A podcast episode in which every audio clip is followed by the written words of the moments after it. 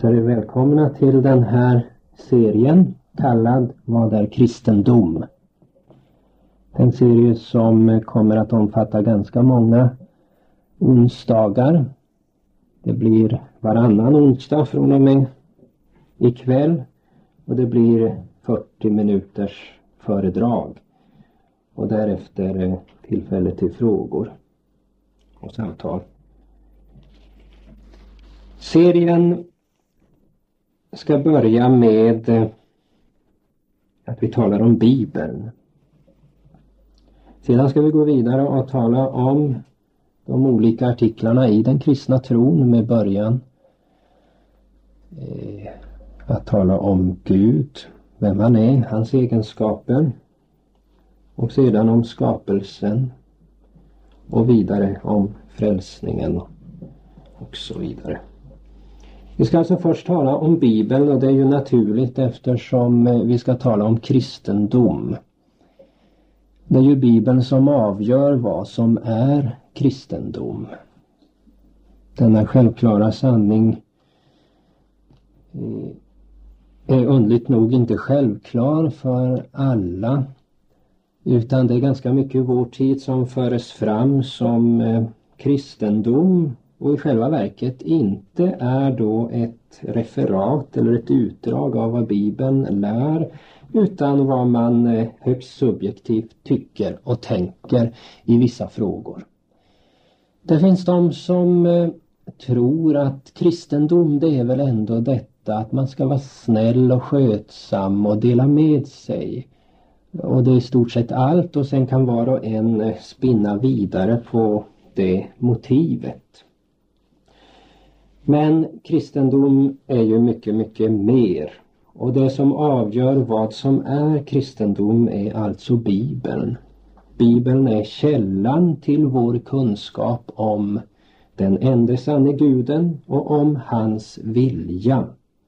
Och kristendom handlar alltså om sanningen om Gud och om människan.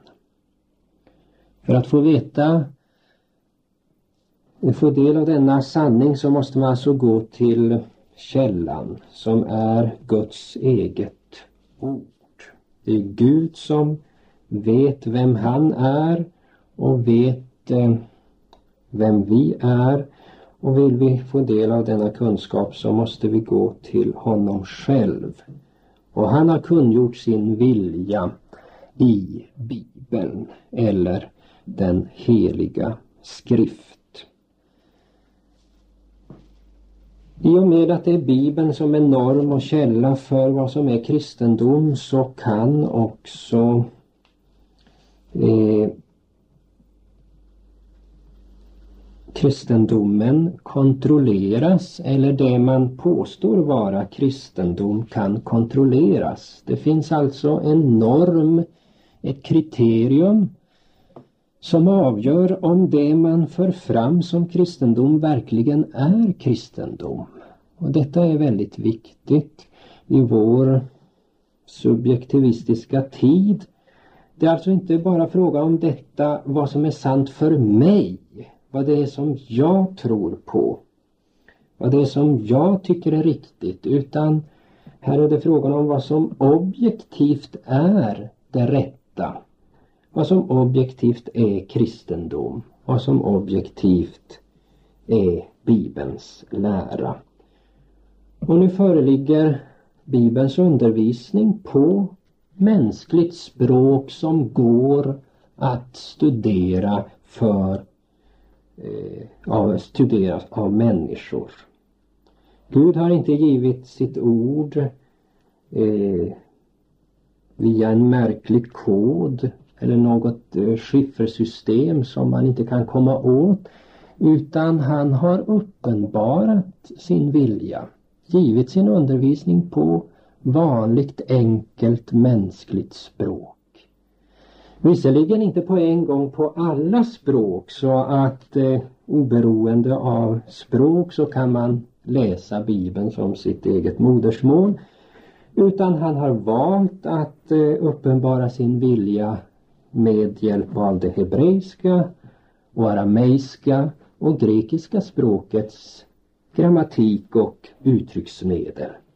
Men det är inga hemliga språk. Det är inte frågan om eh, en mysteriereligion där, där man måste gå till ett hemligt språk för att eh, få del av Guds vilja. Och man behöver alltså inte heller bli beroende av bara vissa medlare som sitter inne med magiska formler eller kännedom om koden. Utan eh, ordet, undervisningen är given på språk som är kända. Eh, vi känner till dess grammatik och ordförråd. Man kan alltså ransaka den heliga skrift, undersöka Bibelns innehåll, ta del av det. Det är visserligen sant att inte alla kan gå till eh, grundtexten och läsa hebreiska, arameiska och grekiska. Men det finns eh, många som kan det och de som har arbetat med grundtexten har också varit flitiga att översätta Bibeln till en rad andra språk så att Bibeln som ni vet är världens mest översatta bok. Men man ska komma ihåg att eh, en översättning blir aldrig lika fullkomlig som originalet utan varje översättning kan lida större eller mindre brister och därför är det ett oerhört stort värde att eh, de kristna i sin gemenskap, de som är beroende av kristendomen och vill veta vad kristendom är, alltid har tillgång till åtminstone några medkristna som kan läsa Bibelns grundtext.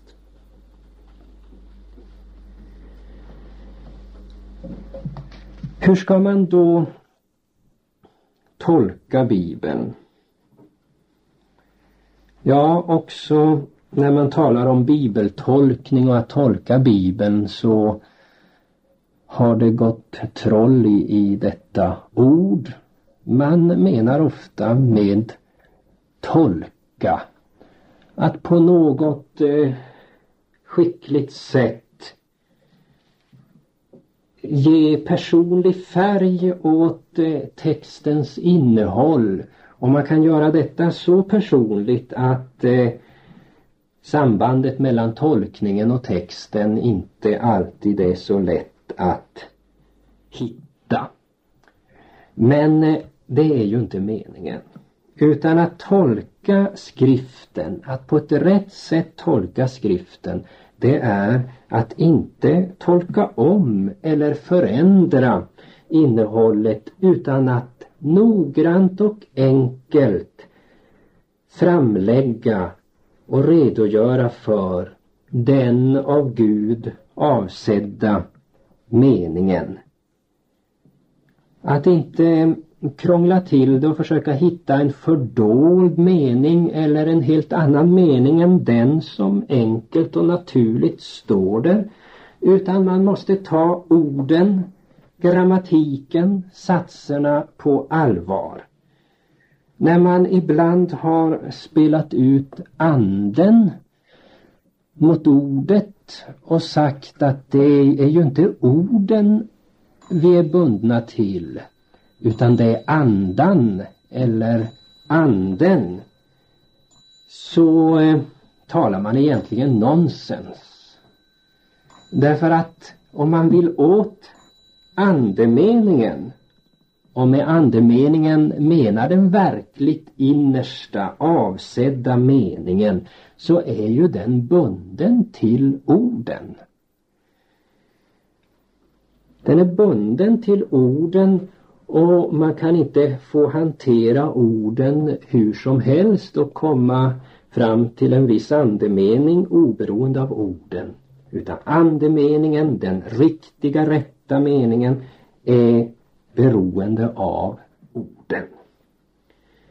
Man ska alltså tolka Bibeln naturligt. Ibland så säger vi bokstavligt. Det kan man också säga men, men det kan missförstås eftersom det mänskliga språket som Gud använder sig av eh, innehåller en rad finesser. En rad uttrycksmöjligheter. Inte bara, vad ska vi säga, den bokstavliga uttrycksmöjligheten när man aldrig använder sig av bilder eller av överförd betydelse. Utan det finns ju med en rad uttrycksmedel. Jag ska inte räkna upp alla dessa fina ord man använder för dem. När man talar om, om eh, liknelser, man talar om eh, metonymi eller hyperboler eller en rad andra eh, saker. Och eh, att tolka naturligt innebär alltså att man låter historia vara historia, liknelse vara liknelse, bild vara bild, hyperbol, ett överdrivet uttryckssätt, vara ett överdrivet uttryckssätt, ett figurligt uttryckssätt också vara ett figurligt uttryckssätt. Om vi nu använder ordet bokstavlig tolkning så kan det alltså ibland missförstås så att man till exempel menar sig tolka bokstavligt riktigt när man förvandlar en bild till att inte vara en bild. Men då är det ju egentligen inte bokstavligt riktigt. Därför att om man ska mena rätt med uttrycket bokstavlig tolkning så är det alltså att tolka så som det är avsett, att låta en bild vara en bild och en historisk redogörelse vara en historisk redogörelse. När man då tolkar Bibeln så kan man tycka att här föreligger det motsägelser eller stora svårigheter att förstå. Och eh, går man då till Bibelns egen undervisning om sig själv så finner man att allt sammans i Bibelns undervisning är utgånget från Gud, är utgånget från Guds mun eller är Andens ord, Andens tal. Och då förstår vi av det att alla motsägelser som vi finner endast är skenbara motsägelser. Eftersom det är Guds ord eller Andens tal så kan det inte vara verkliga motsägelser eftersom Gud är sanningen. Han talar inte tvetungat och i strid med sig själv. Och han ljuger aldrig. Och sanningen är en enda. Men det som vi upplever som motsägelser, hur ska man eh, komma till rätta med dem? Ja, dels så finns det sådana motsägelser som vårt förnuft aldrig kommer till rätta med. Vårt förnuft är inte längre efter syndafallet det rena förnuftet utan vårt förnuft är orent eller förmörkat och förblindat.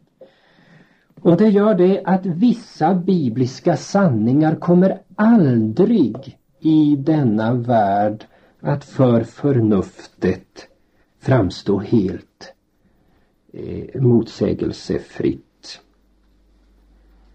Vi kan ta några exempel. Till exempel Bibelns klara lära om eh, att Gud är en enda ett enda väsen och samtidigt tre personer. Förnuftet kan raljera över den läran och det har många utifrån förnuftet vid upprepade tillfällen gjort. Man har sagt att detta är ju nonsens att dels tala om att vi dyrkar en enda gud. Vi håller strikt på monoteismen. Och samtidigt hävdar vi att det finns tre personer i gudomen. Och stryker under att fadern är en person och sonen är en person och anden är en person. och att det är tre skilda personer men likväl icke tre gudar. Och inte heller så att när det är en enda gud men tre personer så är inte dessa tre vardera en tredjedel av Gud. Utan var och en helt och fullständigt Gud. Fadern är Gud, Sonen är Gud och Anden är Gud och likväl inte tre gudar. Vårt förnuft kan aldrig fatta det. Men det betyder inte att Bibelns framställning av denna lära om Gud, att Gud är tredig, i sig är motsägelsefull eller dunkel, utan den är tydlig och klar. Det är inte en otydlig framställning av att det är fråga om tre särskilda personer. Det är ingen otydlig framställning av att det är en enda Gud. Ett enda gudomsväsen. Eller vi tar en annan lära. Eh, att eh, människans otro och hennes förtappelse, att hon förblir i otro och går evigt förlorad, att detta är helt och hållet människans eget fel. Att människan är orsak till att hon inte blir omvänd och salig. Att Gud inte till någon del kan lastas för att människan inte blir salig. Det lär Bibeln tydligt. Och då vill förnuftet av detta dra den slutsatsen att om en människa då blir omvänd, blir troende och blir bevarad i tron intill änden och så slutligt salig så måste det ju till en del åtminstone bero på människan så måste människan till en del vara orsak till att hon har blivit omvänd och blivit bevarad och blir slutligt salig. Men skriften säger nej. Människans salighet, hennes omvändelse, bevarande i tron, slutliga salighet är uteslutande Guds verk. Och människan har icke till någon del bidragit till det. De kan inte till någon del berömma sig av att ha varit bättre än de som inte blev omvända utan alla människor är före omvändelsen lika onda, lika motsträviga, lika fientliga mot Gud. Också den här sanningen är för oss en, för förnuftet en motsägelse. Men den är alltså skenbar. Och motsägelsen ligger alltså inte i detta att Bibeln talar otydligt och förvirrat utan den talar tydligt, redigt och klart också i den här frågan.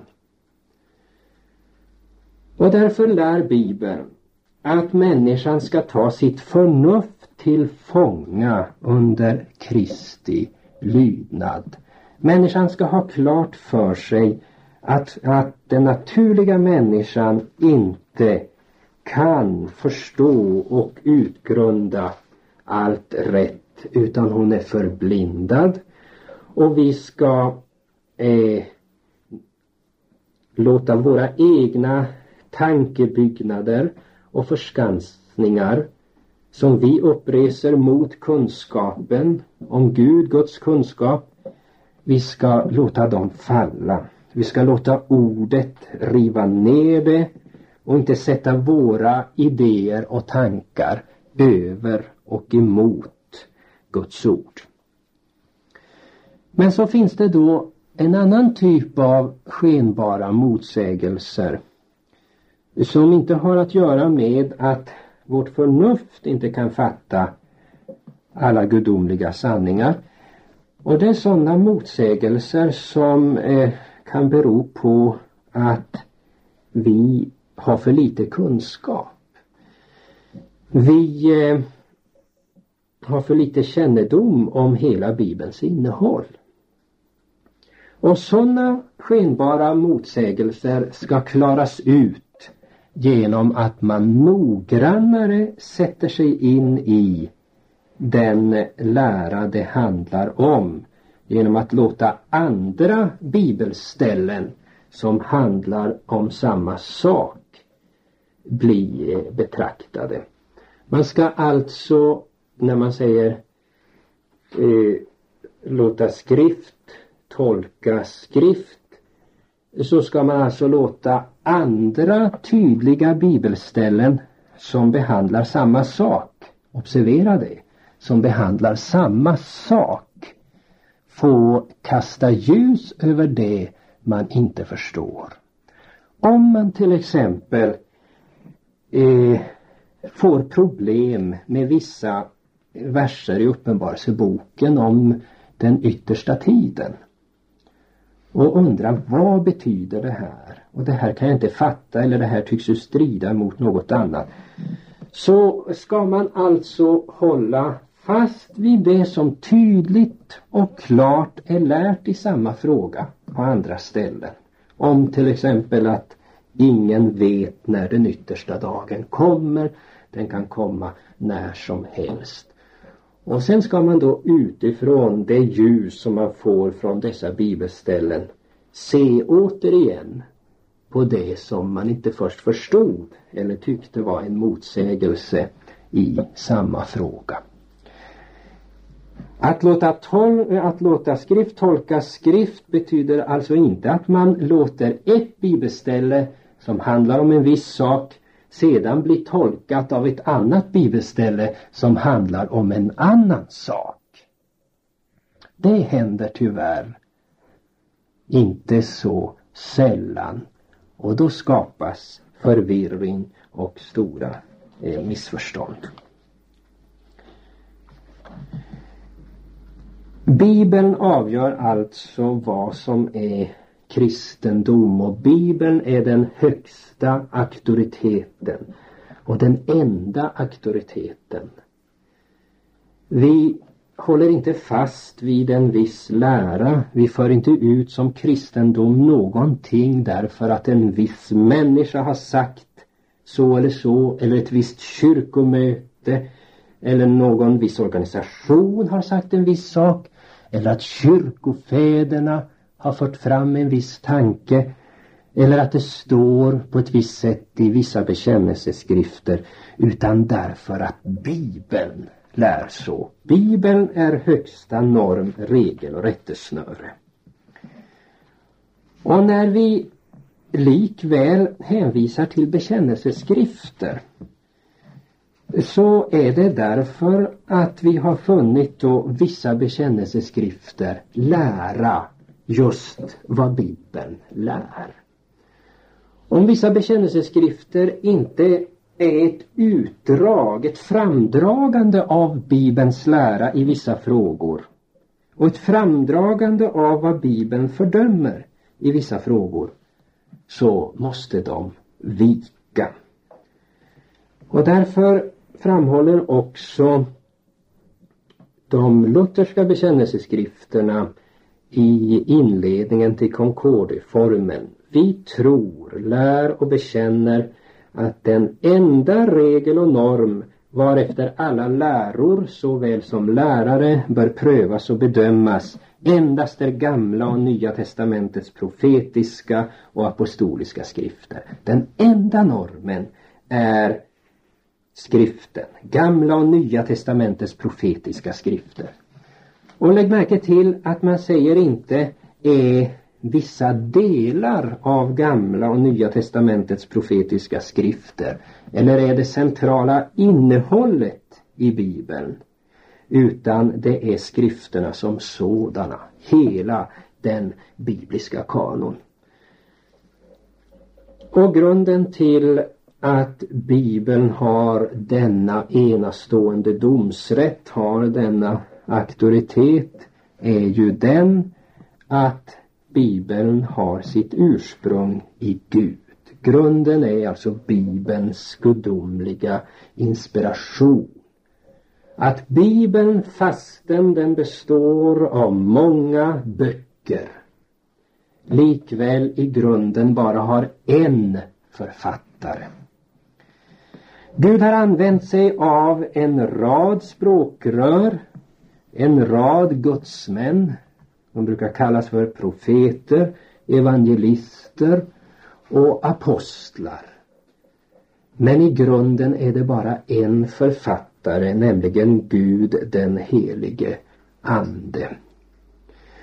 Och nu tror många att om det är så att Bibeln i grunden bara har en författare då måste ju denna författare ha samma begränsning som en enda mänsklig författare nämligen att han utmärks för samma handlag, samma eh, uttryckssätt, stilsätt rakt igenom.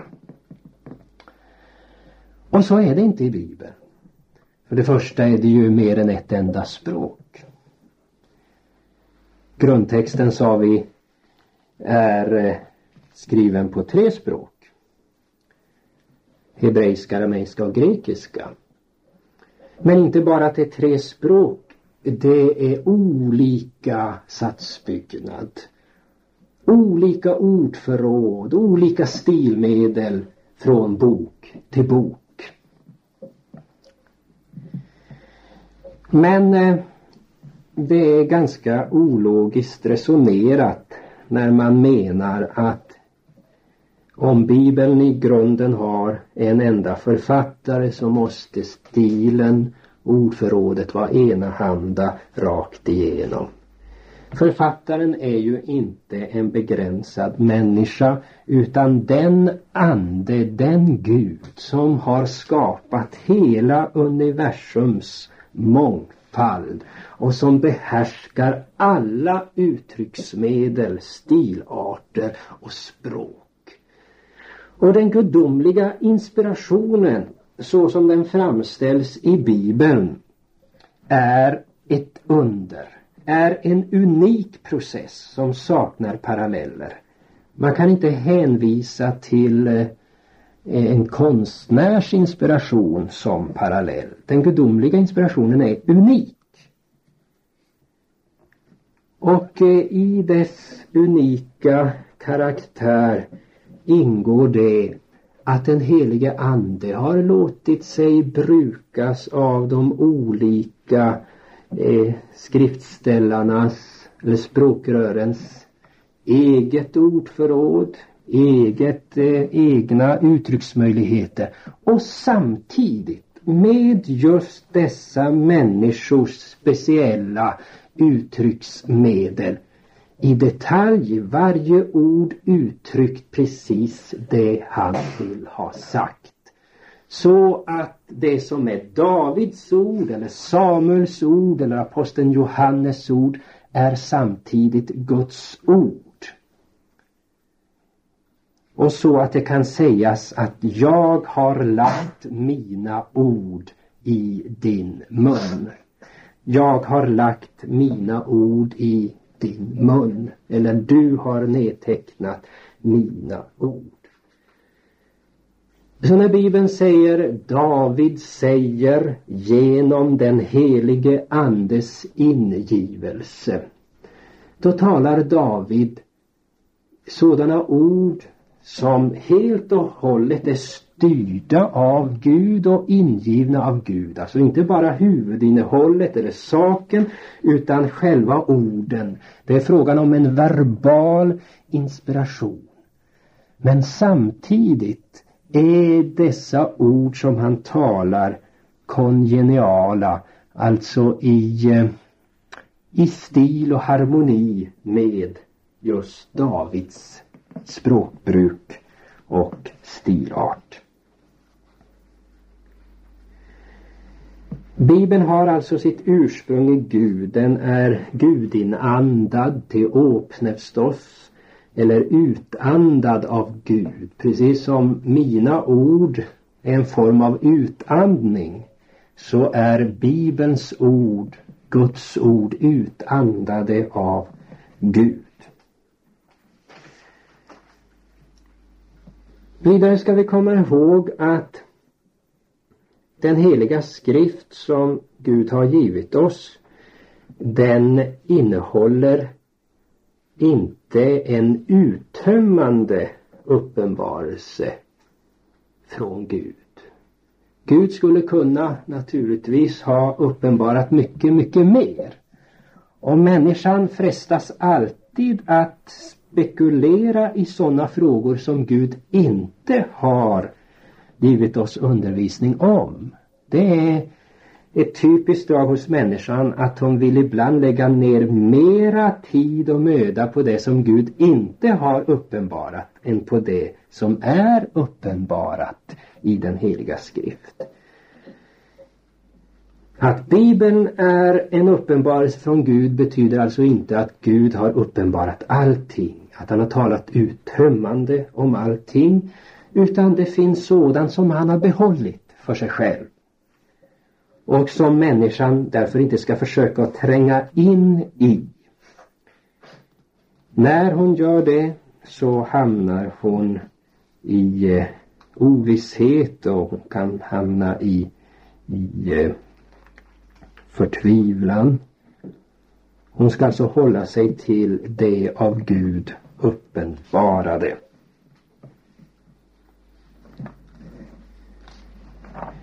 Jag tror jag ska Eftersom det är bara lite tid kvar säga några ord om eh, Bibelns klarhet. Bibeln är klar. Det glömmer man ofta om man menar ingen kan riktigt veta vad Bibeln lär. Och det blir ofta en, en, ur, en ursäkt för att man struntar i bibelkunskap. Att, att okunnigheten i vad Bibeln lär och vad som är kristendom synes bli större och större. Men Bibeln är klar. Och detta var ju en av grundprinciperna för den lutherska reformationen. När man vågade resa sig upp eh, mot eh, hundraåriga, tusenåriga traditioner om verklig kyrklig apparat. Med att stå upp och säga, här står jag och kan inte annat. Överbevisa mig från Guds ord att det jag säger är fel. Men jag är övertygad om att detta är Bibelns lära för Bibeln är klar. Gud hjälpe mig. Amen. Hela grunden för den lutherska eh, reformationen är att skriften kan studeras av lekmännen. Vi behöver ingen påve att fråga därför att Bibeln är klar. Men vad menas då med skriftens klarhet? Ja, det menas att den dels har en yttre klarhet och dels en inre andlig klarhet. Att den har en yttre klarhet det innebär att Bibelns ord och meningar är begripliga. De är uttryckta som jag sa på ett begripligt mänskligt språk. Och detta språk uttrycker alla de Guds sanningar som Gud har velat uppenbara för oss och som vi behöver veta för att bli visa till frälsning. Och därför ska vi alltså tränga in i det mänskliga språkets olika uttrycksmöjligheter för att ta del av denna yttre klarhet, bli upplysta. Och det är väldigt viktigt med denna yttre klarhet därför att om inte den fanns, hur ska då någon människa kunna bli upplyst, omvänd? Ibland framställs det så som om en människa först måste bli andlig omvänd, ha en oerhörd törst efter andliga ting, ha den rätta kärleken till Gud och kunna läsa i den rätta frälsningsavsikten innan hon kan få någon undervisning av Gud. Men hur ska det gå till? Hon måste ju först bli omvänd för att ha den rätta lusten till Guds ord. Och vad ska hon bli omvänd igenom? Medlet är ju Guds ord, evangelium. Men hur ska detta medel kunna omvända henne om hon först måste skaffa sig en rad andliga egenskaper för att kunna få del av dess innehåll? Nej, så är det inte. Ordet är tydligt och klart, har en yttre klarhet som kan överbringas till den som är blind, den som är en hedning, den som är i mörker. Så att evangelium, det rena och klara evangeliet kan nå henne och ge henne liv föda henne på nytt. Och först då följer som en frukt av det nya livet en verklig törst och längtan efter eh, Guds goda. Bibeln har alltså en yttre klarhet. Den har också en inre klarhet och det är alltså detta att det är en kraft en övertygande kraft i ordet. Guds sanningar är, är kraftiga, har en förmåga att övertyga. Nu innehåller ju Guds ord både lag och evangelium och eh, beroende på det så är effekten olika. Effekten av lagen är inte den att människan får liv och ljus. Lagen ger ingen nåd, ger inget liv, ingen ljus. Lagen uppenbarar synden och dödar. Bokstaven dödar. Och den skapar sorg i hjärtat. Men det ger inget liv, inget hopp, ingen glädje, ingen förtröstan. Det är endast evangelium som har den effekten. Det är, har den kraften att föda på nytt, att ge liv, att ge hopp, att ge frid. Att Bibeln är klar betyder inte att den tillfredsställer vår nyfikenhet i alla frågor.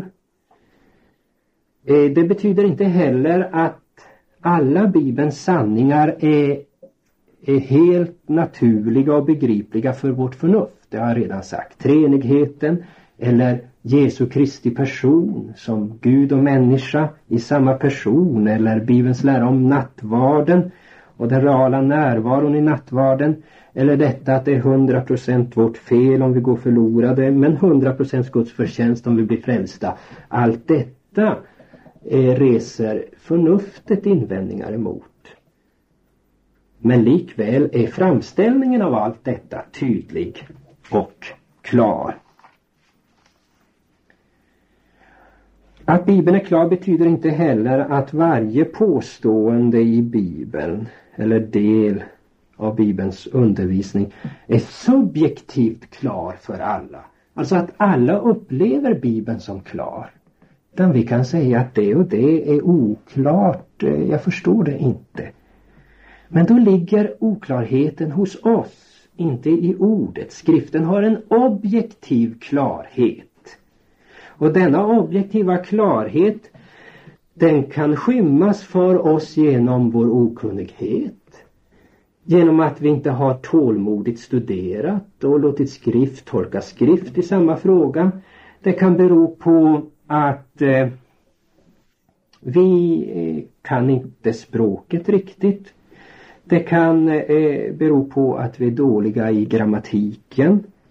Det kan också bero på att det är ett och annat ord som eh, vars betydelse har, har råkat i glömska och till och med vetenskapsmännen har svårt att få, få grepp om just det ordet. Ordet har en klar och bestämd mening men vi har tappat bort en viss kunskap. Och det kan bero på att vi inte fattar riktigt den historiska anspelningen. Som exempel kan man ange att eh, eh, när det talas om översteprästens stenar på hans bröstsköld eh, så vet vi inte riktigt vad de här namnen betyder. Det har gått eh, förlorat för oss. Men att vi alltså i sådana här punkter, vissa enskildheter, inte kan förstå klart, inte vet riktigt vad det betyder. Eh, det för inte med sig att någon av Bibelns läror är dunkel eller oklar. Även om vi inte vet vad varje sten i översteprästens bröstsköld betyder så är det ändå helt klart av texten att eh, eh, Gud har eh, varje stam eh, mycket dyrbar. Att alla de tolv stammarna var dyrbara i Guds ögon. Det förstår vi genom dessa dyrbara stenar i bröstskölden. Så betyder alltså Bibelns klarhet inte det att vi kan varje ord och förstår exakt allting. Men Bibeln är i sig själv klar och alla bibliska läror är klart och tydligt framlagda i den heliga skrift.